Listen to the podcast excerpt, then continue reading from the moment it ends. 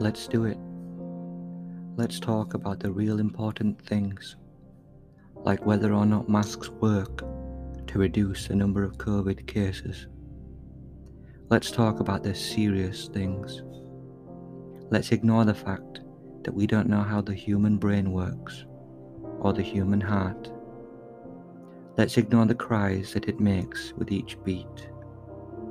Ignore the feeling of guilt that we all share for the victims of the rich, of their bombs, of their words, and of their decisions.